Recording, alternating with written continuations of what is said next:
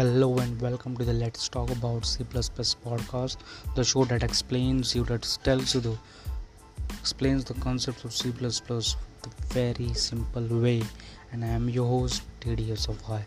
And today I am going to tell you about, and you're going to understand about three things are required to store value in C++. First, the variable name. Second, assignment operator equal to.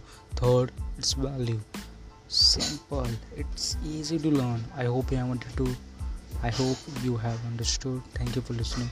Have a good day. Bye bye